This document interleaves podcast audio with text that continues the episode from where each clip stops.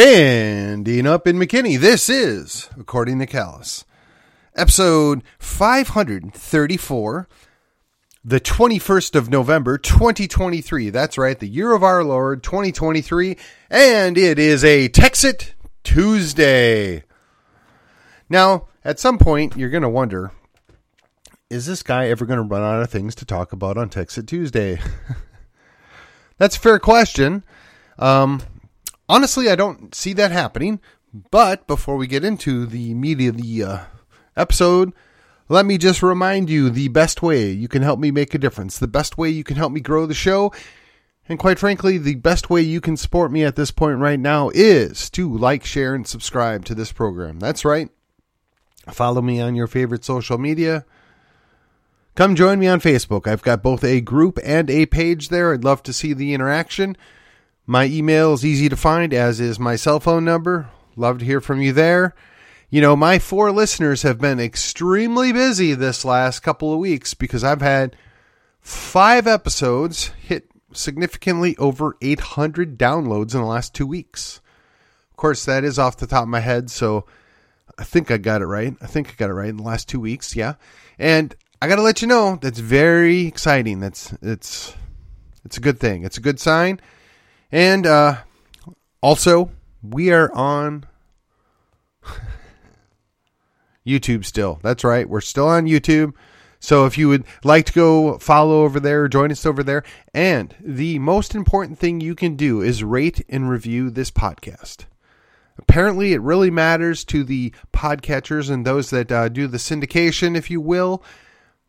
Still with Podbean, for whatever reason, I just haven't found a better deal yet. Something that makes more sense. And while they don't really help me grow, they apparently are not hurting me. So the the growth is there. We're getting it done. Come and join me. Come along for the ride. All right. So, Texit Tuesday. Today we're going to do something just a wee bit different. Last week I did a couple of episodes post Texit Con, right? Tell, you know, we did an interview with one of the individuals there that spoke. We also talked about some of the things that came out of Texit Con. Um, I've also referenced at least once more since then that they are uber close to hitting their 100,000 signatures between now and December 1st so we can get it on the ballot. I mean, this is step one. This is the most important step for any future Texit is getting it on the ballot. Now, why do I say that? Well, quite frankly, I don't know what the outcome is going to be. I mean, I have my suspicions, I have confidence, but I don't know. And I'd like to know. If for no other reason, so that we have a measuring bar, right? Of who is interested in Texas getting its independence and who is not. Where are we at? What percentage of Texas is actually pro liberty and thinks we can make a difference as an independent nation?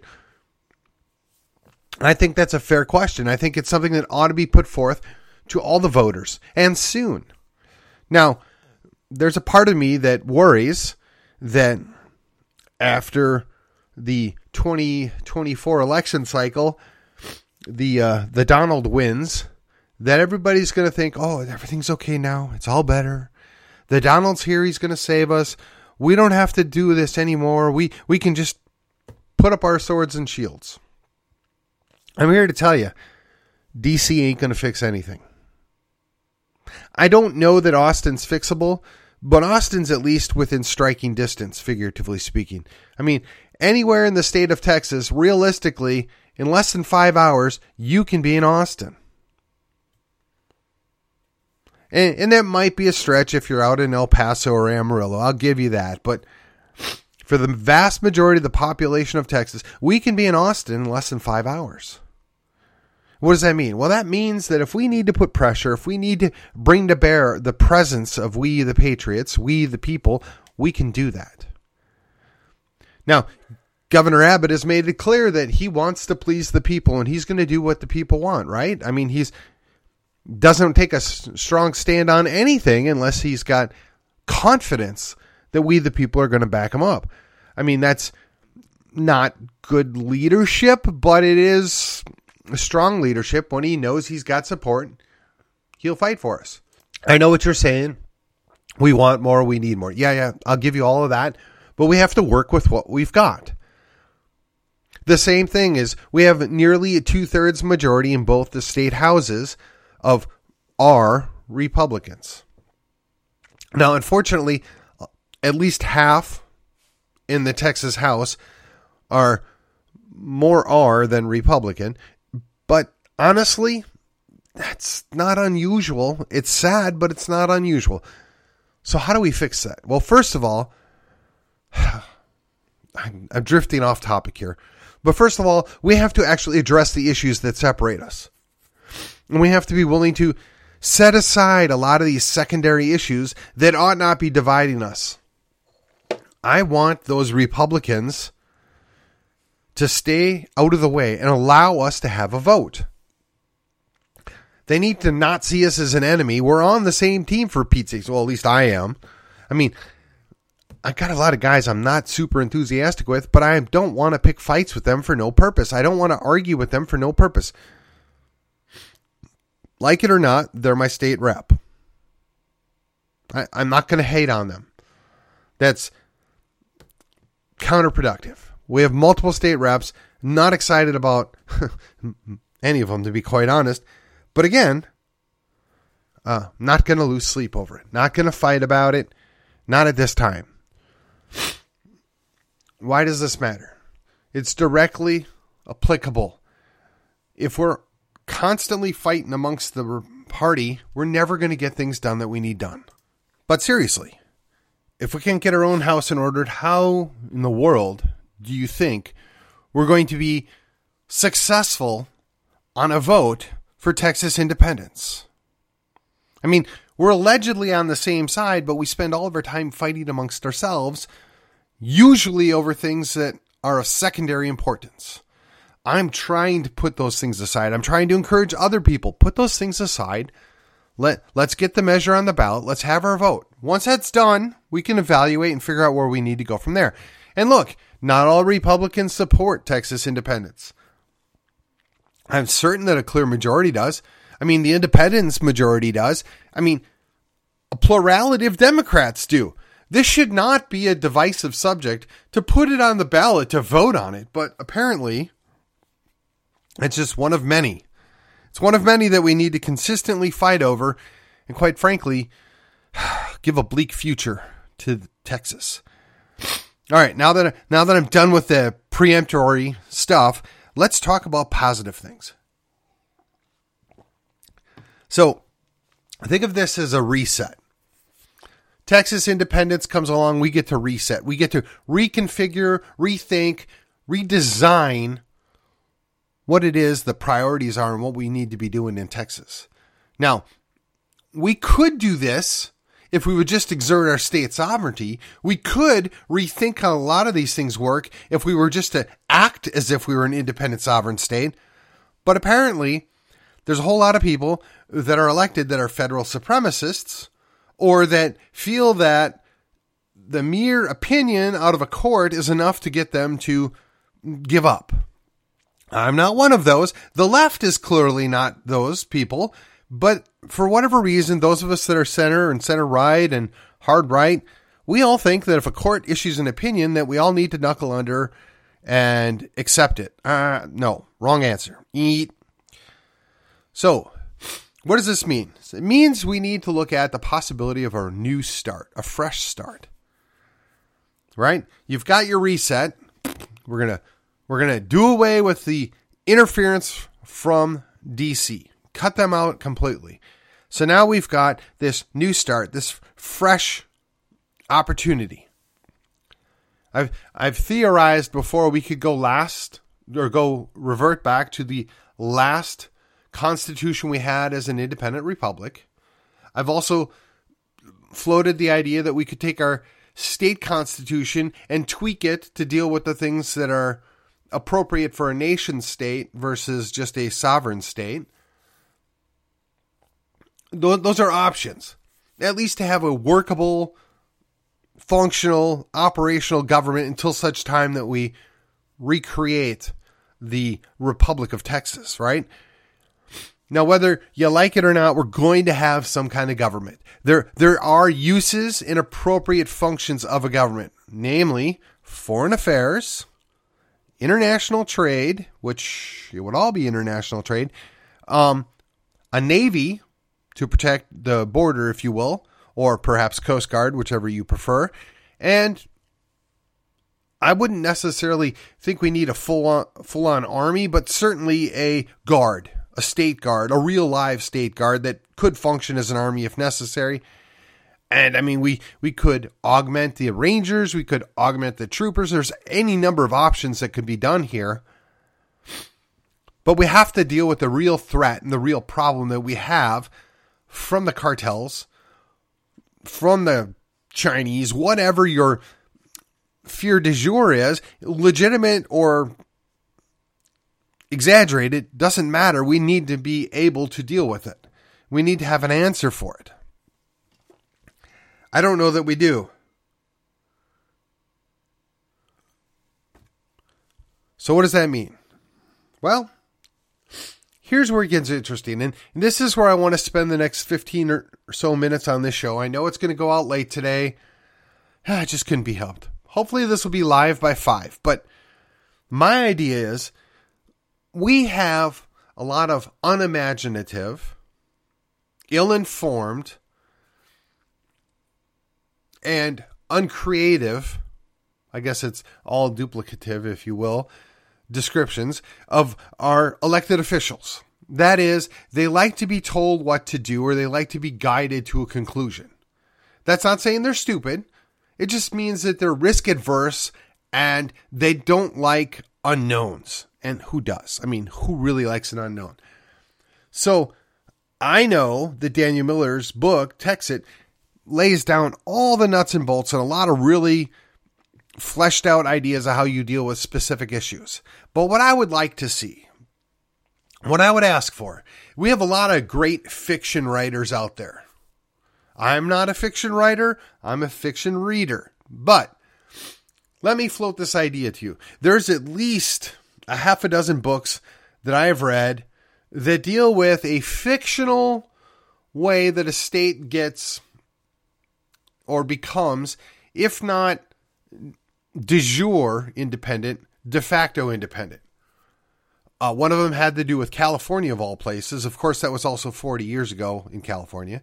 Uh, one of them had to do, or 30 years ago. One of them had to do with Virginia, of all places. I think one had to do with New Hampshire. Another one had to do with Maine. And of course, there's the Pacific Northwest, the American Redoubt, if you prefer. And I think one of them might have had to do with Florida. Okay, so there are tons of fiction options on how a state achieves de facto independence, if not de jure independence. What I would like to see, rather than fiction flat out, in other words, the government collapsed and now we're going to rebuild, and now this is how Texas is going to come to shine. I, I know that's been done in at least three or four series of books. People have a very high opinion of Texas, including myself. But what I would like to see is something short of that. I don't need to fantasize about a collapse of the federal government. I believe that's going to happen. But just because the federal government collapses or breaks due to the excessive debt that they've put upon us doesn't mean the government's going to go away. Doesn't mean that there's going to be pandemonium. Doesn't mean there's TEOTWAWKI. And you can go look that up if you don't know what it means. And it doesn't mean that the state of Texas is going to be FUBAR either. And again, you probably want to look that one up. I won't say the words. But my point is, I would like to see some people go and take legitimate law, legitimate historical precedents, and apply it to a fictional outcome in Texas. We have a lot of great imaginative minds out there and create a framework, create a playbook create a map. How does this happen? Now, a lot of people get hung up on Texas v. White. Well, Texas v. White is both null and void and irrelevant, in my opinion. But I'm going to tell you, there are a whole lot of people that don't see that or don't believe it. So Daniel has uh, Daniel Miller has correctly pointed out there is another court case that has nullified or overruled the opinion expressed in Texas v. White. But again, unless you know the specifics behind it or unless you have it presented to you, you don't know that. Well, I would like to see that brought up. I would also like to see brought up on how the fact that even under Texas v. White, there is a process whereupon a state can declare its independence. It just needs to get the blessing from Congress and why that might happen. I mean, just consider, if you will, the progressives take full control of Congress and the United States, and Texas keeps poking the bear and telling them, no, we're not going to do it. No, you can't make us do it, and keeps fighting with them. It might be a vested interest in Congress in DC to get rid of Texas. We don't want them. They're more trouble than they're worth. We'll we'll kick them to the curb and let them fend for themselves. I mean, this is a thought process. It is an argument that could be made, and it might make for very interesting fiction.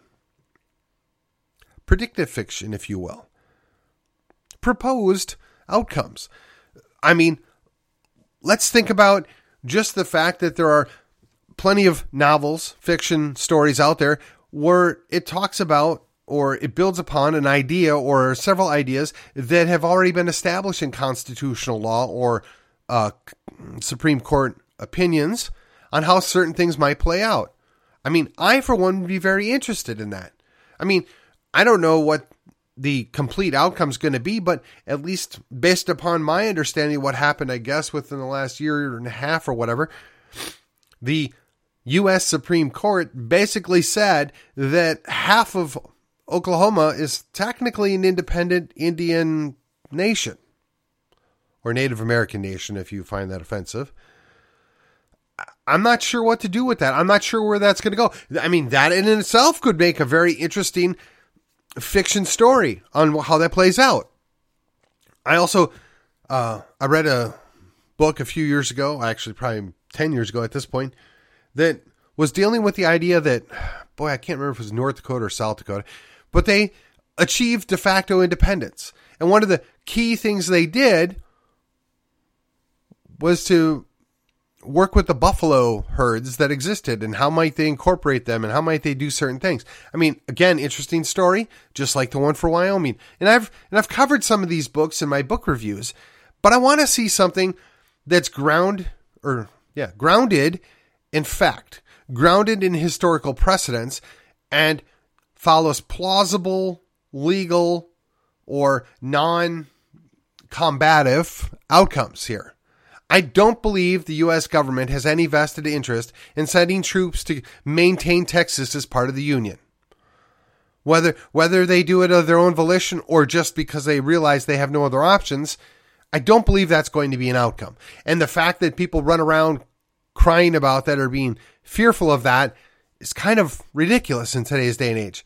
I mean, think about it. We spent 20 years in Afghanistan for what? Accomplishing what? Now, granted, the Afghanis are much tougher and high, more highly motivated than your average American, but what percentage of the Afghans are actually doing that?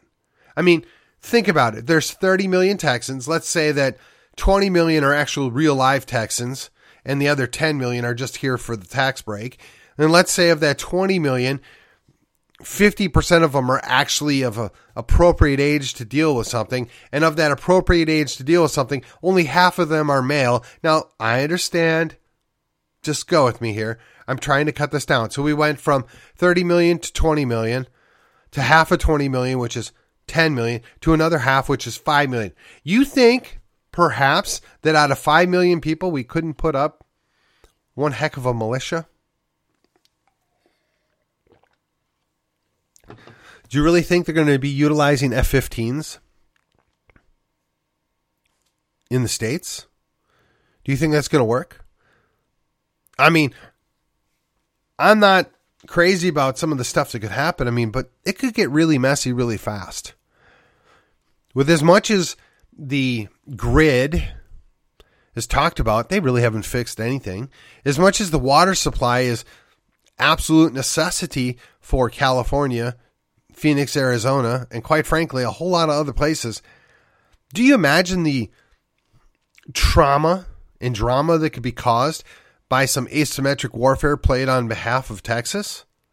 I mean, again, I'm not indicating that I think that's a good idea. I'm not indicating that's something I would do. I'm just telling you these are real live problems that the United States government has to consider when they're running the calculus whether it's not it's worth investing in militarily retaking Texas. I don't think they're going to do it. So then it boils down to is what are the individuals involved?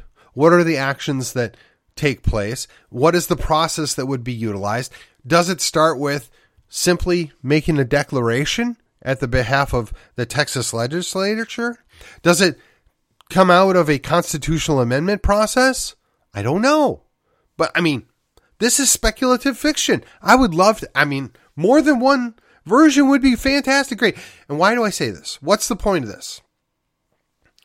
It's called inspiration, ladies and gentlemen.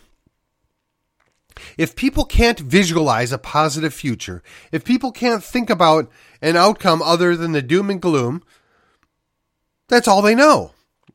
It's going to drive their feelings, their beliefs, their actions.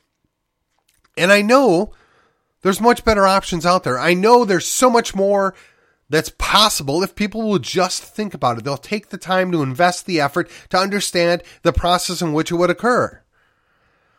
Don't be driven by fear, but be inspired. Have faith. Utilize a lot of brain power that we have sitting untapped. So, again, this is inspirational fiction as well. Why? Because, look, if Texas were to achieve de facto independence, even if we don't get de jure independence, how much better would it be that we actually have a state government that is somewhat more relatable to we the people, someone more interested and controlled by we the people Think about it. Now think about this. If we if we consider this, if we if we come up with speculative inspirational fiction on how this might play out and how it can be done without bloodshed, which would be my preferred outcome, mind you. At what play does Oklahoma maybe join in? I mean, let's face it. Oklahoma has a lot more in common with Texas than pretty much any other state surrounding it.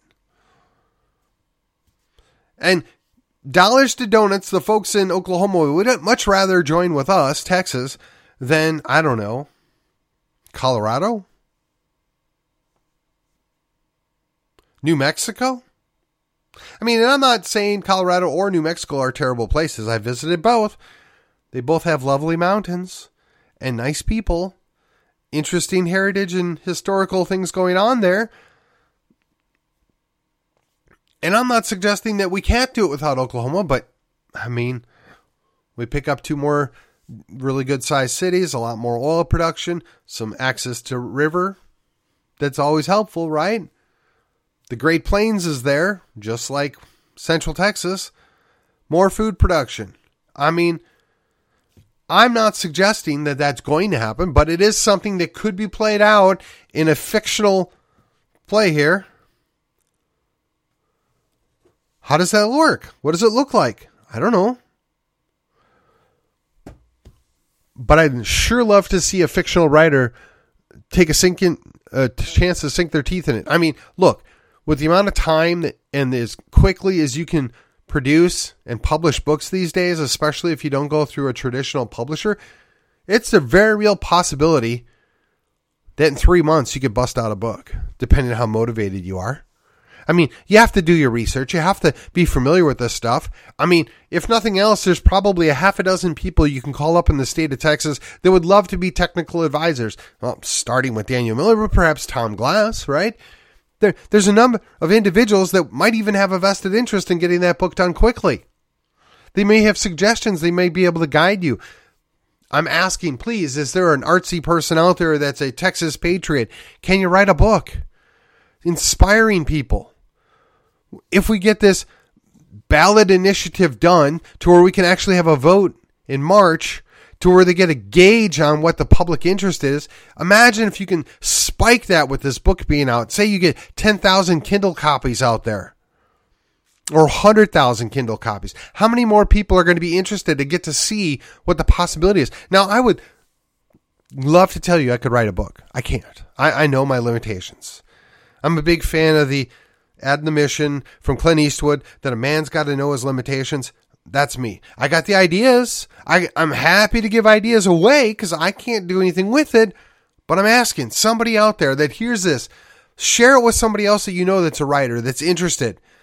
Get them motivated. Get this out. I mean, even just a novella of 120 pages where you can spell out a process in which it occurs and nobody dies. I mean, how fantastic would that be? I mean, if you want to get really gutsy, you can go for 350 pages or something like that. That's fine. And maybe you do a longer version or you do a part two, but we need to get something out. I mean, can you imagine if somebody rolls something out January 30, well, January 31st, the end of January? Fine. You roll it out at the end of January and you give it away for five bucks on the Kindle store. And, and it's a plausible, inspirational fiction story on how this plays out. I mean, we need to get our people inspired. We need to get our people excited. This is what could happen. This is how it can happen. I'm not the guy to do this, but I'm here to help you. I'm, I'll, if somebody can knock out a novella or a outline and they want different ideas or whatever, call me. I'm happy to help. Send me a text. Send me an email. I'll give you any and all ideas that I come up, even remotely related to this. I don't care. I just want the story out there. I want to get people excited. We're close. We're really close. But we've got to get our more signatures. Hey, for those of you that don't know, you can go to tnm.me and go get your signature in. Go tell the Republican Party, hey, we want to vote. We want, we want to be heard in the Republican primary. Yeah, I know that's not going to count the independents. Yeah, I know that's not going to count the Democrats. That's not what we're dealing with. We're dealing with just the Republican primary. We're going to get a gauge on the interest of this. Now I know there's a lot of state reps that are worried. They don't want to. They don't want to put this on the record. They they'd rather just call us names and poo poo us. But if we get this out and we make a good showing and we say, look, hey man, 55% or 60% or 45%, whatever, of the Republicans that showed up to vote in this election cycle, they support the idea of an independent Texas. I mean, that's a massive statement. We, we're there. We're that close. We just need to do it. Step out in faith. Ladies and gentlemen, I know this sounds a bit of a stretch, but I assure you it is not. There would be no Brexit without motivation. There would be no Brexit without inspiration. There are other states that are part of other countries that are looking at breaking away and declaring independence, or at least seeking de facto independence.